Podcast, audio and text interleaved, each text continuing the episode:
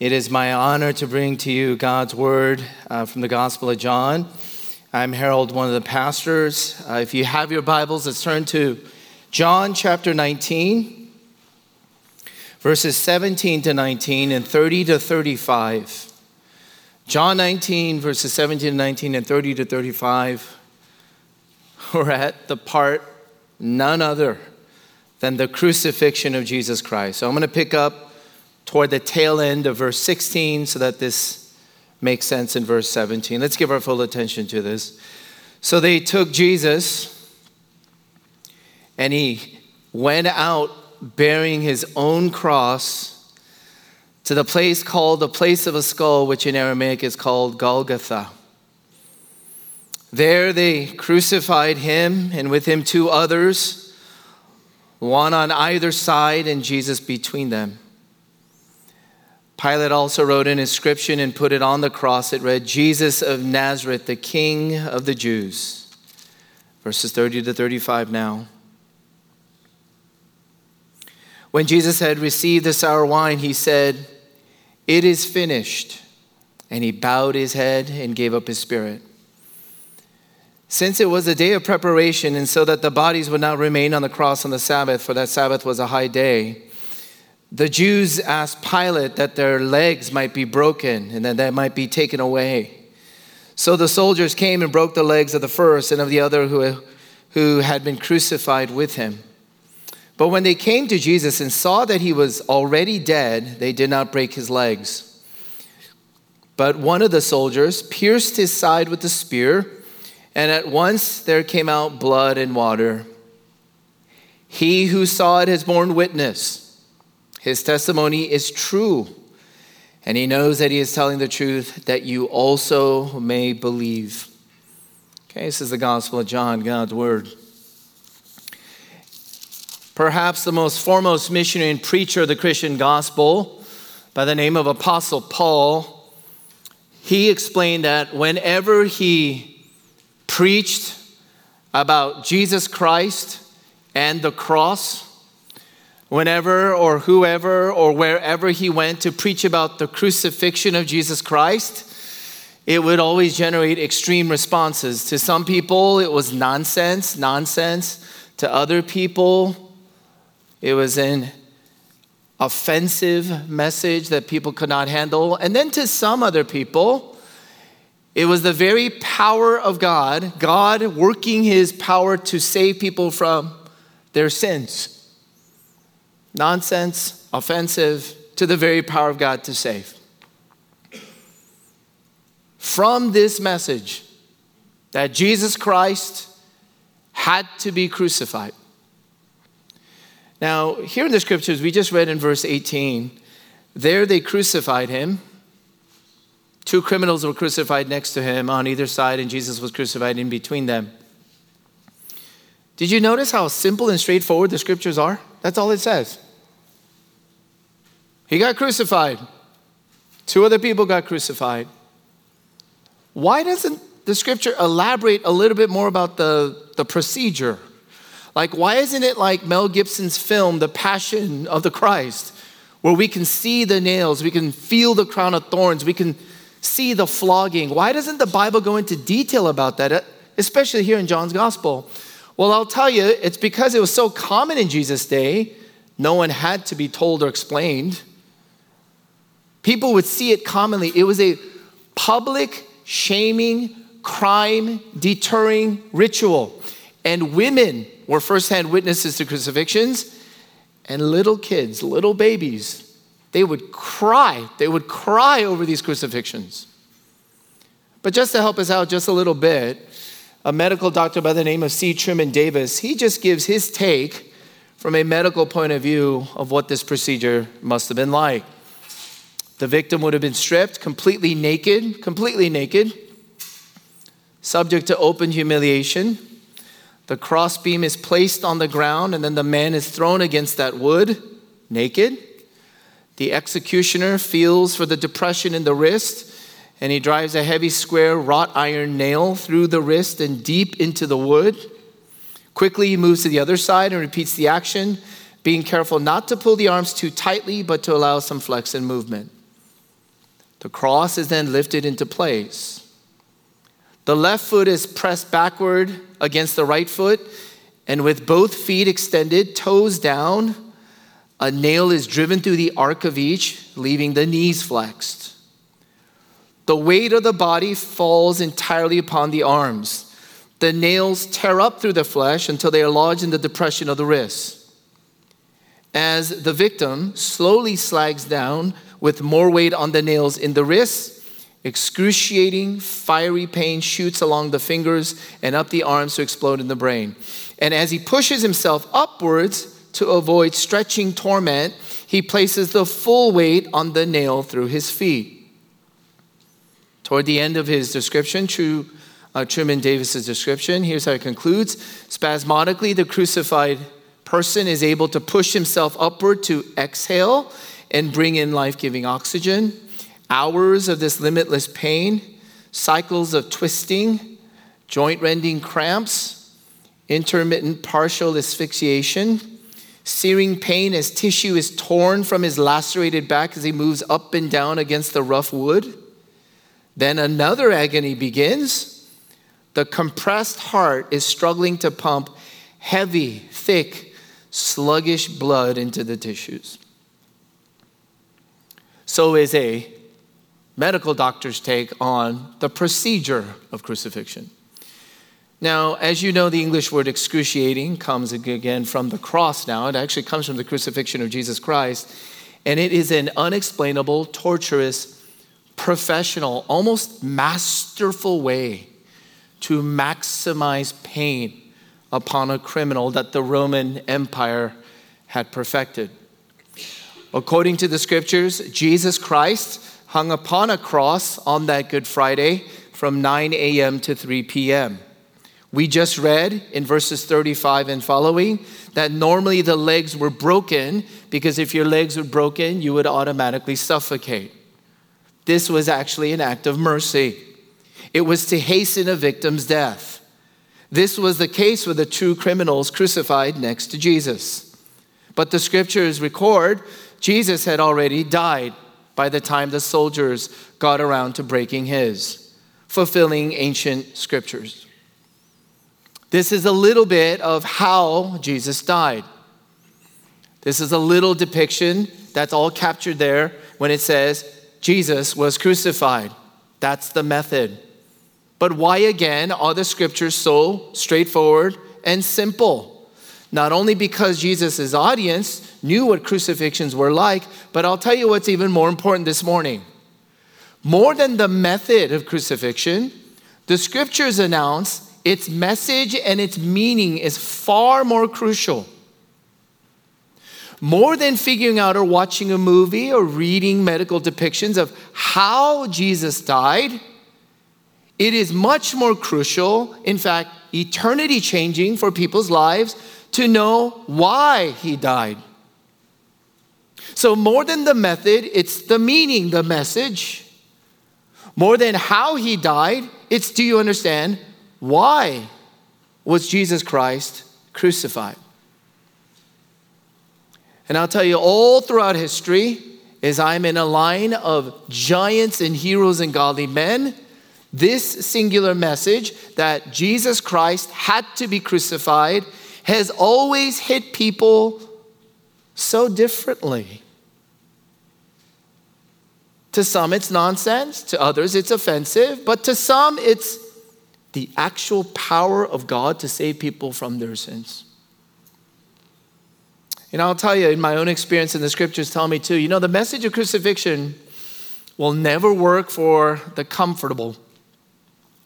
Let me just start with that. The, message, the message of crucifixion will never hit home, and it doesn't make sense for those who want comfort, comfort above everything else. There's a story of a family, either from Europe or from America. They were vacationing out at Banda Aceh in Indonesia. Remember in 2004, that great horrific earthquake occurred off the Indian Ocean, and it sent this ginormous tsunami onto a resort. There were reports that one of those cameras that give instant pictures, you know, it just kind of spits out the actual image. There's an image of a family, snorkels, swim trunks, happy as can be taking a picture with the beach in the backdrop. But someone reported if you look closer at the picture, on the horizon, behind the smiles, is this thin, ominous, dark cloud. On the horizon, you can see the tsunami that was forming and about to come. You know, the same man by the name of Jesus who got crucified on a cross, he taught and he preached and he warned more than anybody else, more than even talking about the love of God. He warned the wrath of God is coming, judgment is coming. Probably the worst confession of faith we're ever going to read. What happens to those who do not know Christ by faith? Eternal torment. Jesus warned repeatedly, repeatedly, repeatedly my Father's wrath is coming. He's infinitely holy and just. Every crime, every sin, every wicked thought or deed is going to be punished. Therefore, you'd better find a way to escape. Therefore, you'd better find a way to avoid it. This is what Jesus taught. So to see Jesus crucified there, and the message behind why Jesus was crucified there, simply just cannot work for people who want to be comfortable. It'll never fit in. People who want to avoid reality, duck your head under the cover, just go to sleep, drink more coffee or drink more alcohol, don't think about reality. The message of crucifixion won't work with avoiders. It won't work with people who pretend. It won't work with people who want to desensitize or numb themselves. It won't work with people in denial. It won't work with people who don't want to face reality as it is. It certainly won't work with anxious, busy, distracted people. I mean, especially in the holiday season. Some of us are so distracted and busy, you can't remember the last time you thought about something very deep or meaningful. But the message of crucifixion will not come home to those who want comfort above anything else. You know, until you really see, until you really get why Jesus Christ had to be crucified on the cross, until then, you will never realize that your problem with God is much worse than you realized. The message of the crucifixion, why Jesus had to hang upon a cross in a torturous, humiliating way in history, you will never grasp that your problem with God is actually much worse than you had realized. You see, a lot of us have been taught in Sunday school, you have some religious background, and you've been taught sin is breaking religious rules. Don't do this. Be careful of that. Don't do that. And most of our fear and shame of breaking religious rules isn't so much because we're ashamed before God, we're ashamed before other people. It's social shame, social disapproval. Oh, it's the status if you go through with something like that. But you know, your Sunday school understanding will never help you understand how bad your problem really goes. Sin is not just breaking religious rules. I mean, we got to get out of Sunday school, right? As we mature in every other area, field of knowledge, you add nuance and sophistication and depth. Sin is not just breaking religious rules. Do you know what sin at the root is? Sin is breaking a covenantal relationship with God, it's breaking the heart of God. The reason why Jesus had to be crushed, the reason why Jesus had to be broken, the reason why Jesus had to be crucified because that's the only solution to the problem we got. And the problem is much worse than we had thought. It's not just breaking rules, it's breaking the heart of God. I think I've shared this before. My two lovely daughters, who I feel like I love to death, but it's getting harder and harder. They're 14 and 12. And I thought to myself, what is the worst thing they could ever do? What is the worst thing they could ever do? Live a life of crime? Yeah, that would be pretty awful. Be lazy, not realize their maximum potential. Yeah, that'd be disappointing. I think the worst thing they could ever do is come up to mom and dad and say, from this day forward, we're not going to have any contact with you. We're not going to tell you where we're going to go. We're going to get new passports. I'm going to change our name. We're not going to give you an email, a phone call. We, you, even, you can't find us for the rest of our lives. We are no longer your daughters. We're no longer in relationship with you. From this day forward, we declare independence. We are fully autonomous. Do not ever check up on us again. That to me might rip my heart out. And you see, it doesn't matter what my daughters do after that. After they have declared to their parents, I want nothing to do with you, I'm gone, I want to be on my own, it doesn't matter what they do. It doesn't matter if they go feed the poor. It doesn't matter if they win the Nobel Peace Prize. You see, in terms of relationship with me, our relationship, there's nothing but ruin and wreckage and pain. And here's the story, the diagnosis that the scriptures give about your story and my story is that the more fundamental, the more influential, the more important any relationship is, and you have a relational breakage, a severage, a fallout, do I need to be the one to tell you how much that hurts? And how much it affects almost everything else? My friend, this morning, do you know that the root problem of what's affecting everything else? How much more when you have a breakage of a relationship with God? Your maker, the one who's supposed to be your best counselor, the one who's supposed to be your BFF of all BFFs, the one who's supposed to be your spouse, the one who's supposed to be your everlasting father. My friend, there is no way you can make up for that. When a relationship, the most first and foundational and most important, which is a human creature to be in a loving, living, real relationship with God, with God, with God, when that's not right, nothing will ever be right. And my friend, that is why Jesus Christ had to be crucified.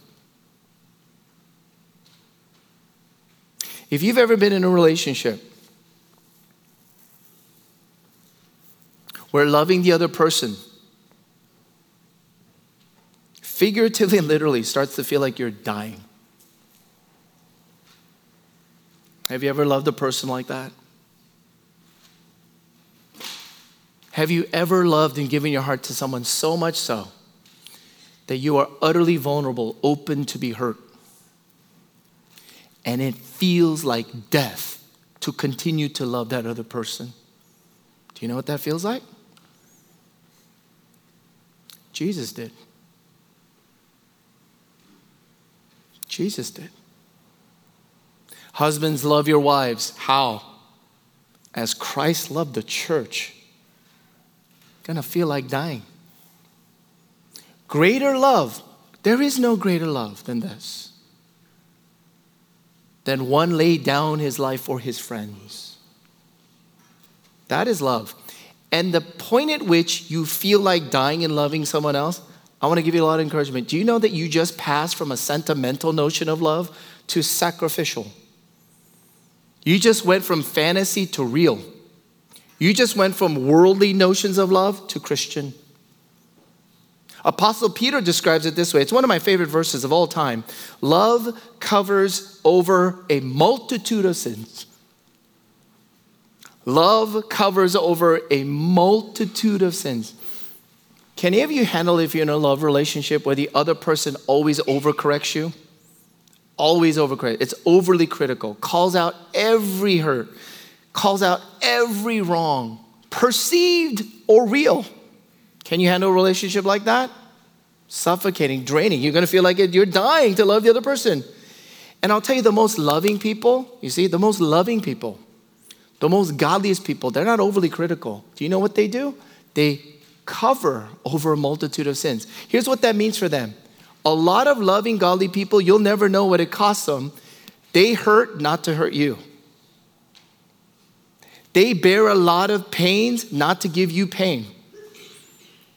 They go through a lot of things you would not even imagine in their love for you because love covers over a multitude of sins. I think about I think about my mom. I think about my mom a lot when I hear this verse. I think about my wife. I think about our church. I think about my closest friends. But here's what Jesus did at the cross for him to not hurt you, for him to not hurt you, he hurt unto death. He swallowed it down whole. Instead of lashing back and taking it out on us, he had it all taken out on him. The crucifixion of Jesus Christ. It's not for the comfortable because it actually shows us our true and real condition.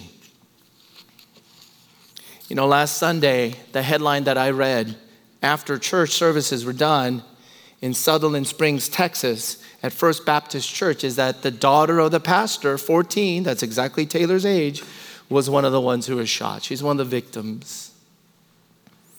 And as we think about and grieve and pray for those who went through the tragedy at Texas, Russell Moore, one of the Christian leaders, he made this remark that will not leave me. He said, It's better to try to kill the church of Jesus Christ through comfort than it ever is through the, than, uh, than it ever would be through the threat of death. It's far better and effective and easier to try to kill off the church through comfort, but you will never kill it because of the threat of death. Because we're already dead and resurrected in Christ. My friend, the message of crucifixion is it for you? Is this you? Is it talking to you? Does it mean much to you? The crucifixion will never make sense if all you want is comfort. Here's another category of kind of people that the crucifixion is always just going to be, it won't register. The message of crucifixion is also not for contributors. Contributors. Here's what I mean by that contributors. People who have a noble desire to be about a good cause, contribute to society. And when you get with God and religion, you want to do the same thing here too. Let me contribute. Let me help out. We just heard from Jung, that moving story, how he came from a Buddhist family. One of Buddha's final words that is repeated is strive without ceasing. It's one of his bedrock principles to be a good Buddhist. Strive without ceasing. Every good hero, coach, religious leader tells you something like that. Only Jesus, while he's hanging upon a cross, before he expires, says, It is finished. It is finished. So, my friend, the crucifixion means this you don't come to this God in Jesus by saying, I'm going to do less of this or more of that. You don't come to God and say, I will make it up somehow. Let me contribute.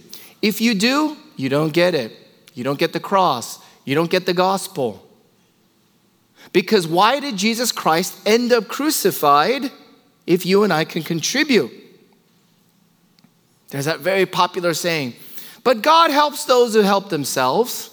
God helps those who help themselves. They took a polling that many, many Americans think that's straight from Scripture. I'm here to tell you that's nowhere in Scripture. Did you know that Scripture never says something like God helps those who help themselves?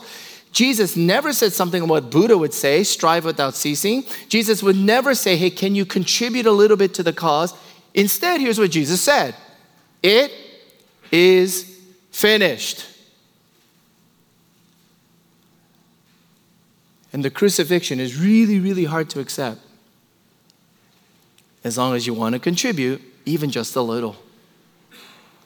You know, 1 Peter chapter 2, verse 24, the apostle told us there in his version or his explanation of what the gospel means. Verse 24, he himself bore our sins in his body on the tree that we might die to sin and live to righteousness. By his wounds you have been healed. Jesus Christ bore it all. He paid the entire cost. He finished off the payment. The work is done. Period. There's no other contributions that could be added on or subtracted for God to love and forgive and save sinners. This week I was reminded by the story of Malcolm uh, Mud, Muggeridge, was a British journalist. Uh, I understand that not only highly educated, he actually became a spy. And he talks about when he was out in Africa being a, a spy for the British government, he got so despondent by the reality of World War, he said, I just wanted to swim and swim and swim and swim and swim as long as I could until I drowned. So he had an episode with that. But then later on, he begins to describe that every time he would see even two wooden pieces that come together to form a cross, Instinctively, he said there was something more passionate, important, and tumultuous about it. Even as a young man, he knew this was intriguing, but he couldn't get his mind wrapped about it, and he would usually try to avoid it. But later on, he went from being a comfortable person to a contributor to society, and he converted to become a Christian. And here's how he described it it's like I answered a bell that has long been ringing. And while he was trying to film a documentary on Mother Teresa in one of the poorest parts of India, here's what she taught him, which was key to Malcolm's conversion. She taught Malcolm it is not all the good deeds in the world which finally matter in the end, but in whose name they were performed. Christianity is not a program, it's not a project, it's all about a person. And Mudridge writes later on after his conversion the cross should have been my cult, my uniform, my language, my life. I shall have no excuse. I can't say I didn't know. I knew from the beginning and turned away. But later on, God kept coming after him, and the message of the crucifixion broke through.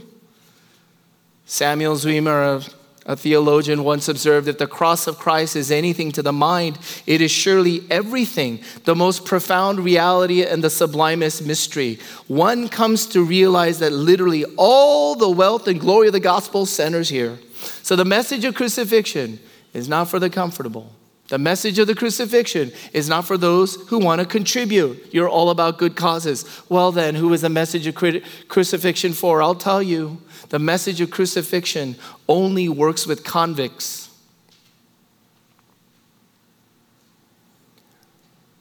In this room right now, the only people that the message of the crucifixion of Jesus Christ is going to work with are convicts. Because as you heard from John, before you become a Christian,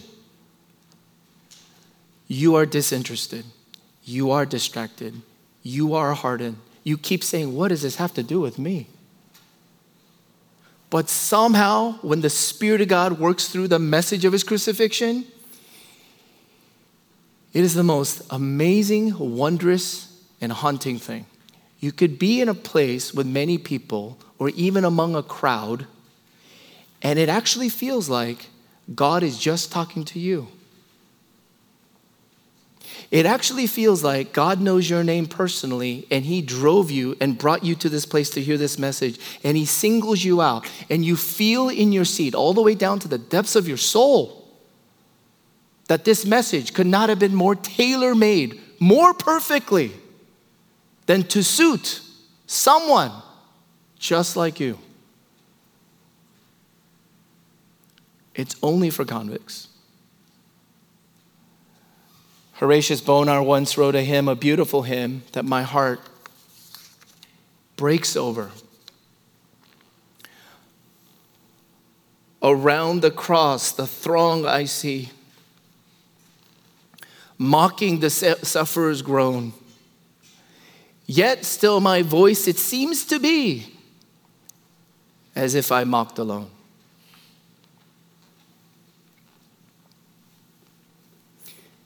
A convict is someone who gets owned by God. A convict is someone that is spoken to and pierced to the core by God. A convict like me feels that how lame and wretched and insecure and comparative and prideful have I been all my years to notice other people's sins but yet, at the crucifixion of Jesus Christ, he would have had to be nailed there just because of me. A convict is far from comfortable. A convict is well past of how he or she can contribute back to society. A convict, though, is the only kind of person Jesus came to die for. A convict is the only kind of person Jesus came to love. A convict is the only kind of person Jesus can save. For while we were still weak at the right time, Christ Jesus died for the ungodly. Ungodly. Romans chapter 5, verse 6. Romans chapter 5, verse 8 goes on to say, But God shows or demonstrates his own love toward us in that while we were yet sinners, not saints, while we're going through breakup, not have it all together, while we were wretched, caught red handed in sin, Christ died for us. Remember how verse 18 mentioned that two criminals were crucified next to Jesus on either side, and Jesus was crucified in between them? The Gospel of Luke actually spells out their end of life stories further in this way. Well, one criminal railed at Jesus while he's being crucified next to Jesus. He railed at Jesus with these words Are you not the Christ? Save yourself and us. The other criminal rebuked the first criminal and he said, We are under the sentence of condemnation justly. The due reward of our deeds but this man has done nothing wrong. And he turned and asked Jesus, Would you remember me when you enter into your kingdom? My friends, one criminal never owned up to his wrongs, but thought something was wrong with Jesus or God or the world. It's always someone else's wrong. This criminal never opened up to his wrongs, but thought God and the world and everyone else is wrong. Ironic this man was convicted of crimes against humanity and he's hanging upon a cross, but even as he's being executed upon a cross, he is not yet convicted by God. The other criminal got convicted by God. The other criminal got owned by that man hanging next to him and he was convicted by what is wrong in and of himself. And the other criminal said, It is just for us to die. And he knew there's nothing wrong with Jesus. And so the other criminal knew there's something awfully wrong with me. There's nothing wrong with Jesus. Well, therefore, that means Jesus must be dying for not his crimes, but his. Jesus must be dying not for his own sins, but his. See, at the crucifixion of Jesus Christ, my friends, comfortable folks don't want to see or own up to their own wrongs. They never want to do that. So you're going to expect and make other people pay. At the crucifixion of Jesus Christ, contributors are going to try to make up for their own wrongs. You're going to make yourself pay more, but only convicts, only convicts. Are there any convicts in this room? They get to look up to Jesus and pray Remember me when you come into your kingdom. And then you get to hear Jesus reply Truly, truly, I say to you, today you will be with me in paradise.